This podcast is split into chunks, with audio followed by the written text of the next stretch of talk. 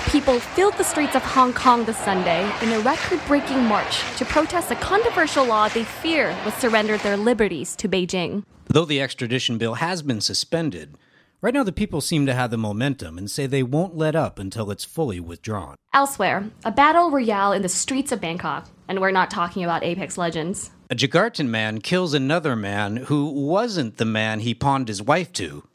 Oops. China straight up sinks a Filipino fishing boat. Is President Rodrigo Duterte mad enough? We're going to talk about these stories and more on the Coconuts podcast. Our look at what's whack and wonderful in Southeast Asia this week. In Thailand, for Coconuts Bangkok, I'm Tara Kamolvattanavith. And I'm Todd Ruiz. Well, before we dive into the news, Tara, why do motorcycle taxi drivers fight? Is that a philosophical question? Well, you know where I'm going with this, and we'll get to Bangkok's motorcycle taxi street war in a moment. But it got me thinking about like this complicated relationship most of us living in Southeast Asia have with them, especially in the more transport challenged cities like Jakarta and KL. Screaming through traffic on the back of some guy's motorcycle. Yeah, I mean, you know, when traffic's so dire, like life finds a way. I was terrified when I rode one the first time. How about you? You know, I love riding on motorbikes, but have you ever been on a motorbike that twitches? Oh, you mean like the tweaky? the- Yeah. yeah, yeah. But it's not like a head tilt, it's tweaky like a guys jerk. out there. Yeah, and you're just kind of like, uh, you okay? Well, that reminds me of the one guy who always uses our time together to try to sell me weed. Hmm. They get a bad rap in society, but I mean, they do bring efficiency to what are inefficient streets. Absolutely. And it's a huge business with a lot of mafia types calling the shots. Which we saw Saturday when two taxi groups got in a running street battle in broad daylight. But before we get into that, we need to talk about what's happening in Hong Kong. Okay, so let's take a moment to talk about what this extradition bill exactly is. So, back in February, Hong Kong announced the plan for the bill, originally as a response to a murder case. But concerns were immediately raised as critics fear that such law would tighten mainland China's grip on civil society and basically allow it to pursue political enemies. And of course, people are really opposed to this because over the years that Hong Kong has been able to operate independently without submitting to the same censorship regulations imposed by the central government, freedom of speech has become a bedrock value of the city. So, throughout this month, there has been numerous protests against the bill, which finally pushed the Hong Kong government to suspend its work. Though Chief Executive Carrie Lam announced the pause this Sunday, citizens were not deterred and still took to the streets, now calling for Hong Kong to scrap the bill altogether, as well as an apology from Lam. We're going to come back to talk about Hong Kong with our colleague there right now, Stuart White. But before that, let's jump to see what's going on in our other cities. Okay, now over to Jakarta, where in a pretty messed up case of mistaken identity, an Indonesian man faces 20 years in prison for killing what turned out to be the wrong guy.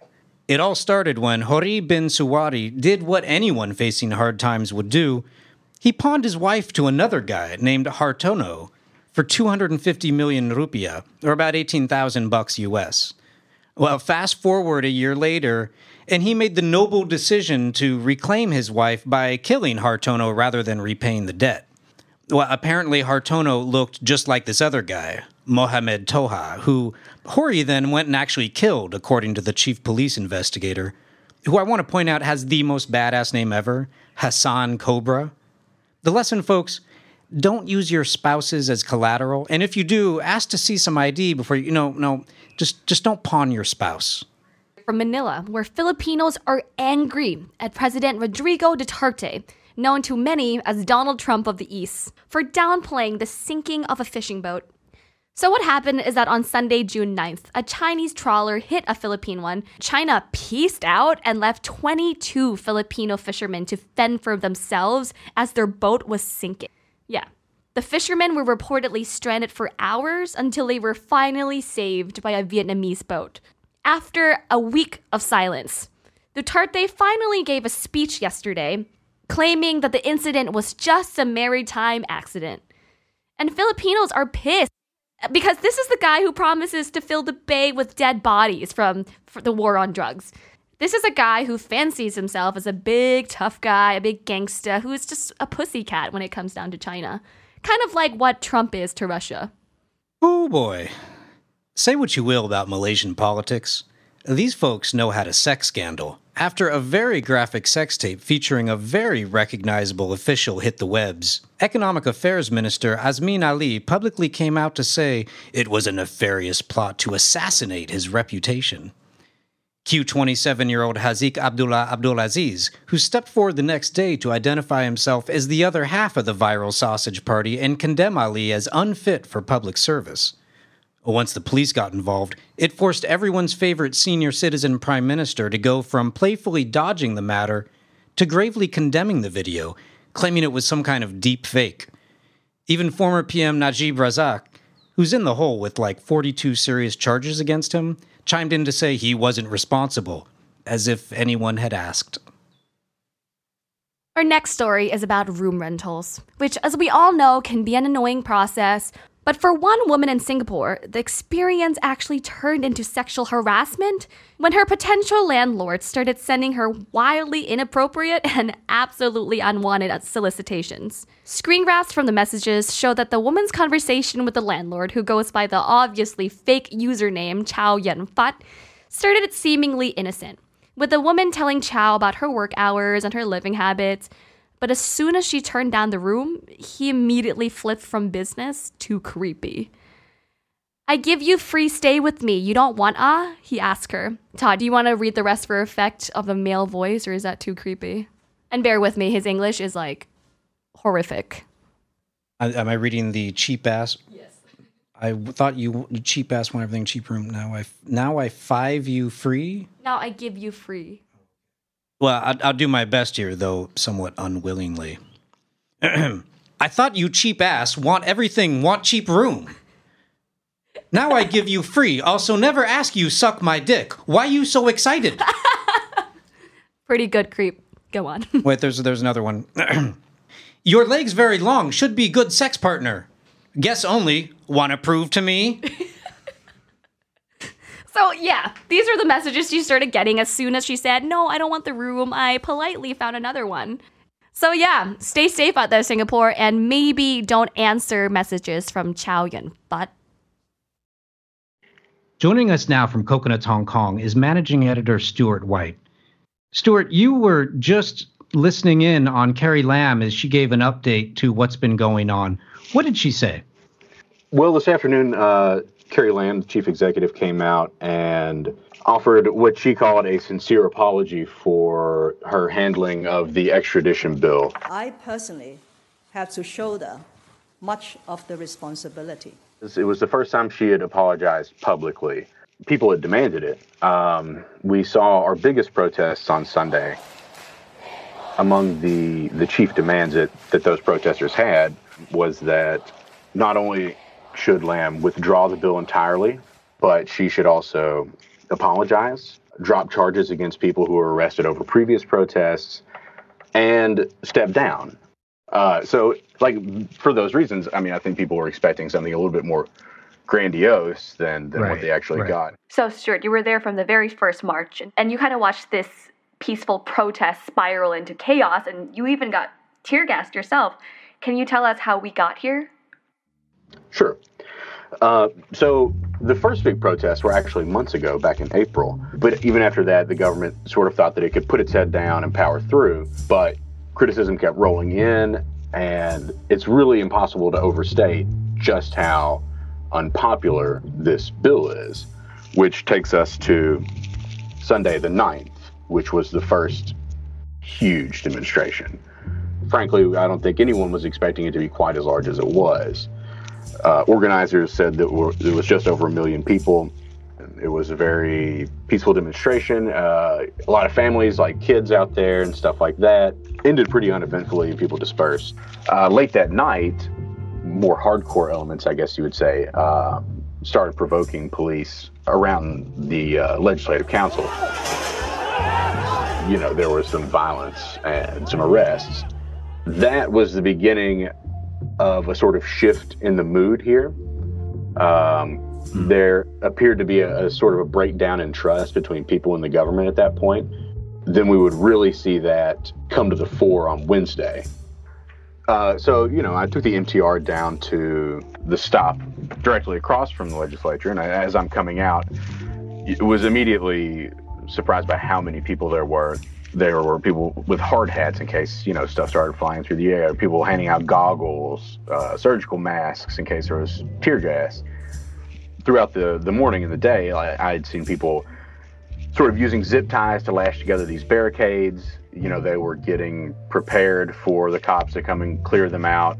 They weren't provoking anyone per se, but they weren't sitting around singing "Kumbaya." It was around three o'clock, probably, when it started to seem to me that people were getting a bit more restive.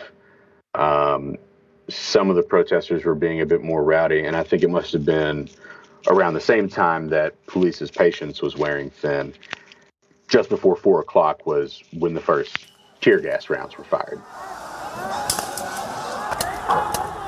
And because this was such a sprawling protest, I was actually nearby but didn't even realize that they had been um, fired because you know the, the view was blocked until I and seemingly everyone I was standing next to started to sort of smell it as the cloud of gas sort of passed over where we were standing. And at that point, people started running. We were on this crowded walkway. Because of the way the police were firing it, whether this was intentional or not, was sort of funneling people into these tight spaces where there weren't any any exits or there weren't exits that were large enough for crowds of those size. And I was actually worried that there would be a, a danger of people basically being trampled by the crowds because a lot of people were panicking. Sure. And the police have, have maintained that, you know, the crowds were acting violently towards officers. I personally didn't witness that. So what may have started as a legitimate response to a, a handful of people who were provoking them at the front of the crowd quickly became a pretty organized campaign to clear a crowd of tens of thousands of people who were not doing anything to provoke the police. How many times did you get tear gas that day? Over the course of the day, like three and a half, I'll say. Wow. Three full times, and then after a while, it was just sort of in the air. I, most of the time, I didn't even see it fired. I would just see it sort of fall in amongst or around wherever I was standing. Think Wednesday kind of galvanized people. They came back, as you said, on Sunday, and even even bigger numbers than the Sunday before. And I don't think they're feeling like they're ready to settle for anything less than their actual demands being met. That said, the numbers at the actual site today they've petered out. Um, there are still some people there, some holdouts, and that number might grow now that uh, Carrie Lam has put out this apology that a lot of people are sure to find pretty unsatisfying. So going forward, it's hard to say what, what might happen. I, I don't think the organizers of the previous protests have officially called for another one as of right now, but I wouldn't rule that out. All right. Thank you so much for joining us today, Stuart. No problem. Thanks for having me, guys. Now, back to Bangkok. What the hell happened last weekend? Well, two competing motorcycle taxi stations, or WINs, got into a fight in the middle of the road, Sukhumvit 103, right next to the Udomsuk BTS, and ended up killing an innocent bystander, or so we thought was an innocent So the bystander, story went. Yeah, right. Who's a 20 year old carry delivery man, and he died. Motorcycle taxis had this street war, and it was a war. I mean, it was, there was a daytime thing It really was. It was in broad daylight, and they took over th- four lanes of on the street. on what's a very busy street. Yeah. and on the eastern edge of town. And I think one of the biggest reasons the video, because it was definitely the video that like propelled the story to the spotlight, is the fact that in the video you can see cops and literally just standing there doing very little just to break up the fight. Yeah. Well, as anyone who has spent time in Bangkok and other cities as well understands, there's sort of these, like you said, stands of motorcycle taxi drivers. They they they're in little clumps here and there, and they do have their territory. Like you can't just flag down any guy who comes by because he may not be assigned to that area, and that he's worried about causing conflict. Mm-hmm. So what what why what made these guys decide to try to kill each other on a Saturday morning in Bangkok? Because of you and me, Todd, because of passengers. They were fighting over us. Well, us is in all of us. Mm, You're saying we're all to blame. We're all to blame. they want us. But yeah, so what was it in, what is interesting is that Nakhon Tongpanit, which is the chief of the Bangna police station in charge of the investigation, actually told me that both wins applied for a permit, which is required for you to be a win, but one of them hasn't gone approved yet but that none of that mattered because the true co- like the true cause of the fight was the fact that they were fighting over customers and this is right next to the bts so it's a really busy station it's right next to Udomsuk bts as well as a huge market so it's like a hub for motorbikes Well, and you saw those. I watched that footage. You see that part where like one homeboy he swings what looks like I don't know a two by four, some piece of lumber. He doesn't hit anything, and then he falls on his ass. Like I don't think these guys were very sober either. no They got an early start Saturday. So so far, the police have obtained seven arrest warrants for the cle- for the key players for both gangs. And yesterday, they have successfully detained four of those men. But Nakhon from the Bangna police station say they're actually going to look at the clip and identify everyone who was involved and summon everybody for prosecution. Yeah, right. It seems like anytime there's one of these heinous incidents, uh, the reaction is like, we're going to enforce the laws. Yes. Like, okay, hello, where was that the day before? Right, right. Because today they came out and they were like, we're going to tighten the law. We're going to immediately arrest people who are breaking the law. And you're like, wait, wait, wait. Isn't that kind of your job already? Well, and things that, that had sounded like they had no bearing on on this conflict in the first place, No. which is poor regulation of like their spaces and their territories. I mean, it's basically a gang turf war. Yeah, and it's it's kind of what the Thai net is saying is that it's really embarrassing for Thailand, especially because there's a cop in the freaking video and he does nothing. It makes us look so bad. But I, for one, will not stop taking motorcycles because for me, it is still the only way to get around. Well, that's just it. They they don't get a lot of respect, but this city this city could not function without them. If you think about the ability to get they're like the last they're the solution to the last kilometer problem, which is you can get transportation somewhere, but then what? You're going to be stuck sweating or you're going to be stuck in traffic or you're going to be caught in the flood.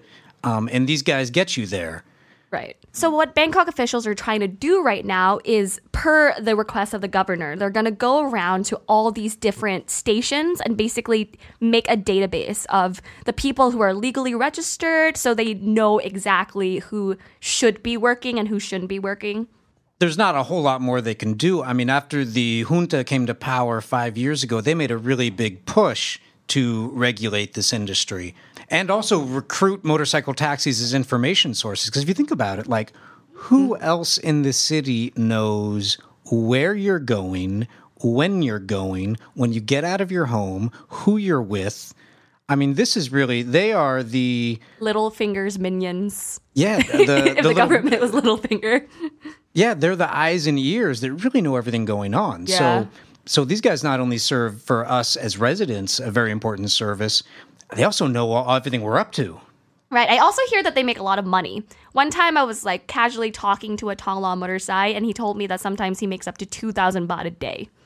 Yeah, in some ways it's not a bad job because you're independent, you can make that kind of money, but to get a license to operate, would it be allowed by the local mafia to operate at a certain wing location can be extremely expensive. I've heard that I read a report from the Thai Chamber of Commerce in March that some places like Tong Lo to get that orange vest costs 800,000 baht. What? Seriously. What? Yeah. Wow. Oh my God. Now, on average, they said it's about thirty to forty thousand for most locations. Still so but much. That's that's still a lot of money. And if you're pulling down, I think the average take of a Bangkok motorcycle taxi driver was nine hundred something baht a day. Wow. That's still quite impressive. And yeah, so about half of their about half of their money was going to service basically the debt to buy the vest, um, and then on top of that to pay for the motorcycle. So. Yeah, not the worst job to have, but it's also it comes with a, at a cost. But so you have to pay for the license once though, right? It's not like a renew it. You have to renew it every year. no fucking idea. So if you're a motorbike and you know, call us. we would love to know. Well, thanks for joining us. From Bangkok, this is Todd Ruiz. And I'm Tara Kamolvattanavith. Find these stories and more at coconuts.co. Better yet, become a Coco Plus member and help us continue doing it. Subscribe for about a buck American per week. Special thanks this week to our producer, Inigo Mandagon, and gracious hosts at Bangkok Rock Academy Studio.